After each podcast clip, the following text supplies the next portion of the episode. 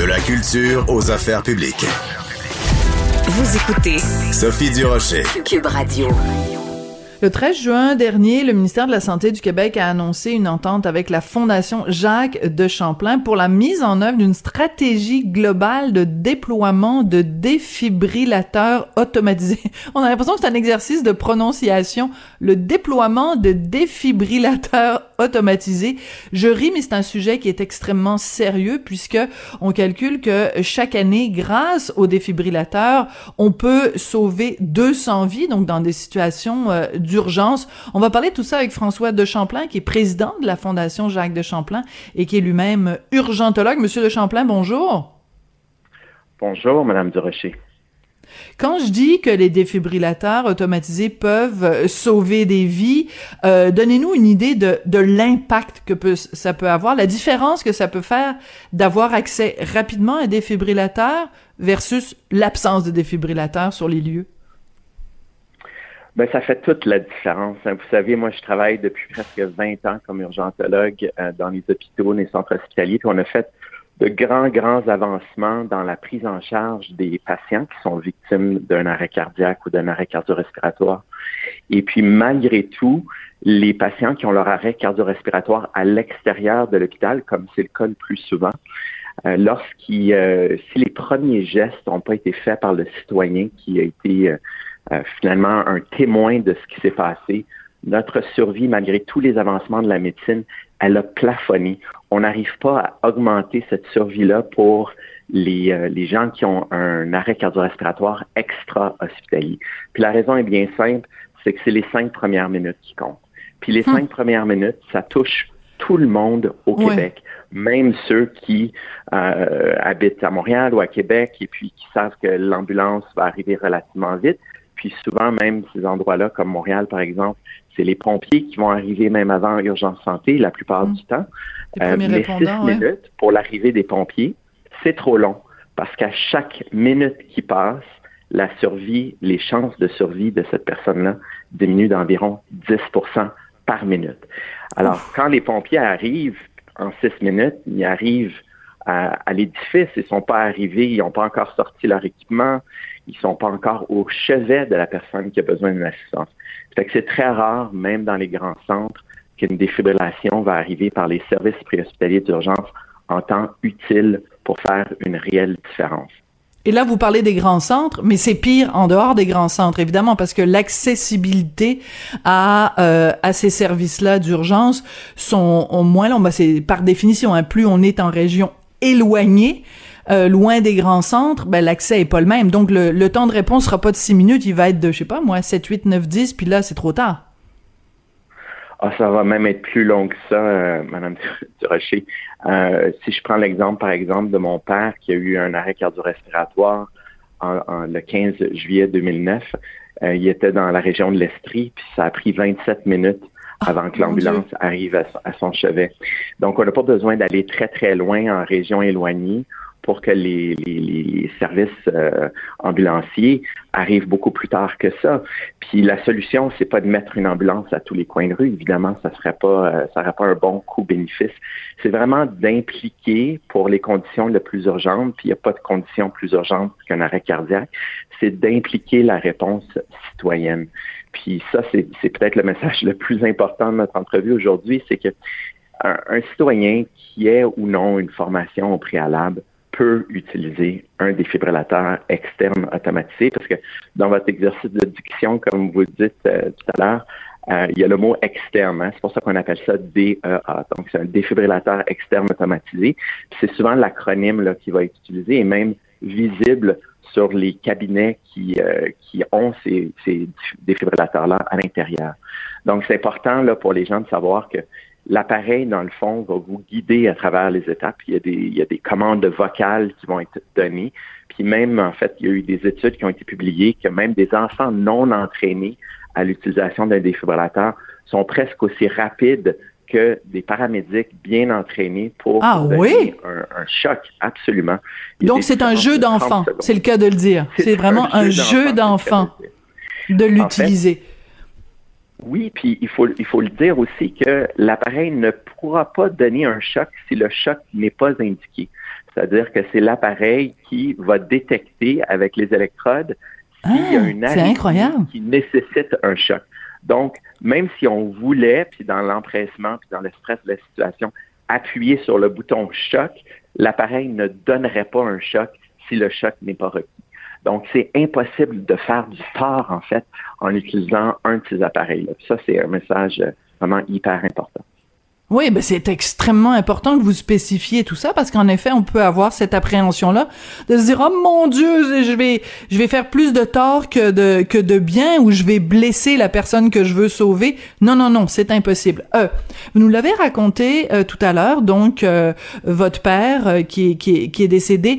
Depuis deux mille neuf, donc la fondation qui porte son nom est un organisme de bienfaisance, euh, bienfaisance pardon, qui a pour mission euh, l'augmentation du taux de survie des victimes d'un arrêt cardiaque en optimisant l'accès et l'utilisation des défibrillateurs externes automatisés. Bon, ce qu'on a annoncé le treize juin, c'est un programme pour euh, que le déploiement se fasse un petit peu partout au Québec. On parle de combien de défibrillateurs et à quel coût?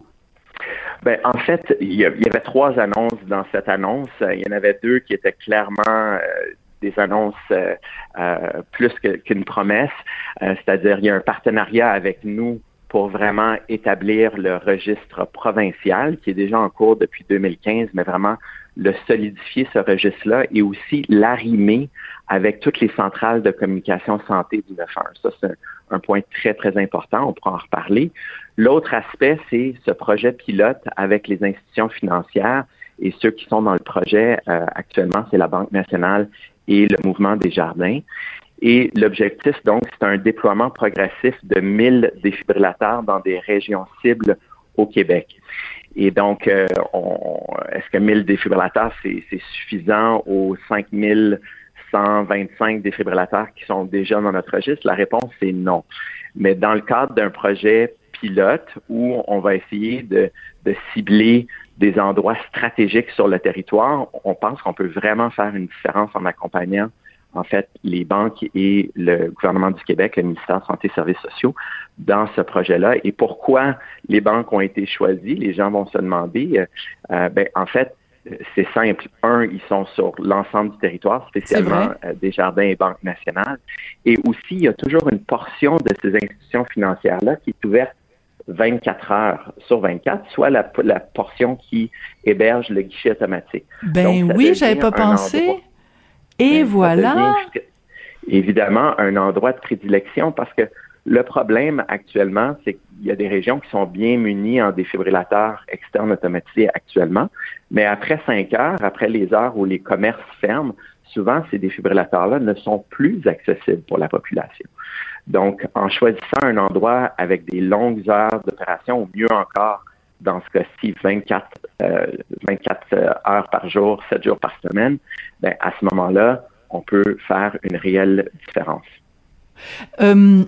Vous nous avez parlé tout à l'heure euh, du décès de votre père, euh, donc survenu en, en deux mille neuf. On est treize ans plus tard.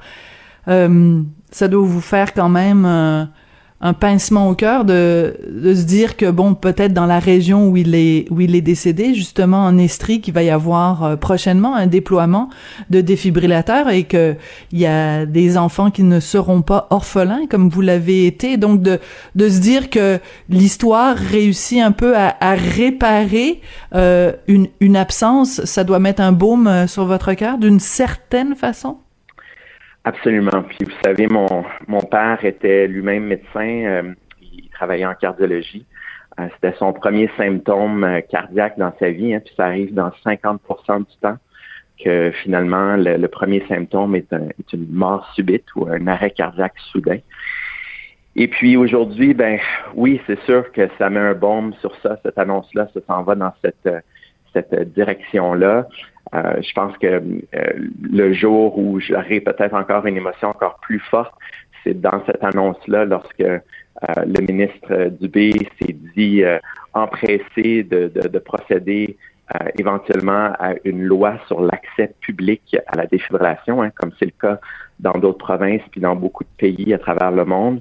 Euh, ça va peut-être boucler la boucle de donner mmh, un sens finalement à son, à son, à son décès parce que dans son cas, ce qu'il faut savoir, c'est Il y a un bon samaritain, comme on les appelle souvent, qui a commencé les manœuvres de compression, donc le fameux massage cardiaque. Mais ce qu'on a su par la suite, c'est qu'il y avait un défibrillateur qui était à deux cents mètres de lui, mais personne ne savait qu'il y avait un défibrillateur là, parce qu'il n'y avait pas de registre, parce que le registre n'était pas arrimé avec les centrales de communication santé du neuf un un. Donc, finalement, ce défibrillateur-là est resté dans une salle alors qu'il aurait pu être utilisé pour sauver sa vie. Donc, aujourd'hui, oui, ça met une bombe, ça donne un sens, puis je suis sûr que en regardant du haut, euh, il, il penserait la même chose.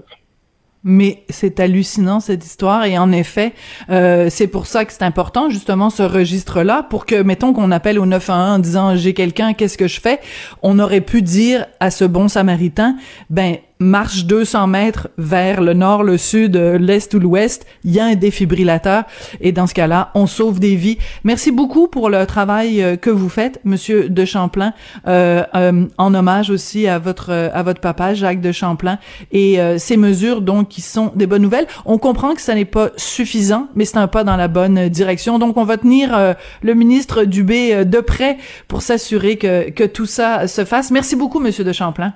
Merci de m'avoir euh, reçu, Madame Durocher. François de Champlain, donc, est président de la Fondation Jacques de Champlain. Il est urgentologue et il commentait donc cette annonce. mille euh, défibrillateurs euh, externes automatisés euh, sur le territoire québécois. Un début, en tout cas. C'est comme ça, justement, que se termine l'émission. Merci beaucoup à Jean-François Roy, qui est un homme de cœur, qui est réalisateur, metteur en ondes pour l'émission. Il y a également Charlotte Duquette, Frédéric Houle et Jean-Nicolas Gagné, Florence Lamoureux, qui ont participé à la recherche pour cette émission. Caroline Duplessis également, qui s'est jointe à nous à la toute dernière minute. Merci à elle et eux, et merci à vous d'avoir été là, et on se retrouve demain jeudi.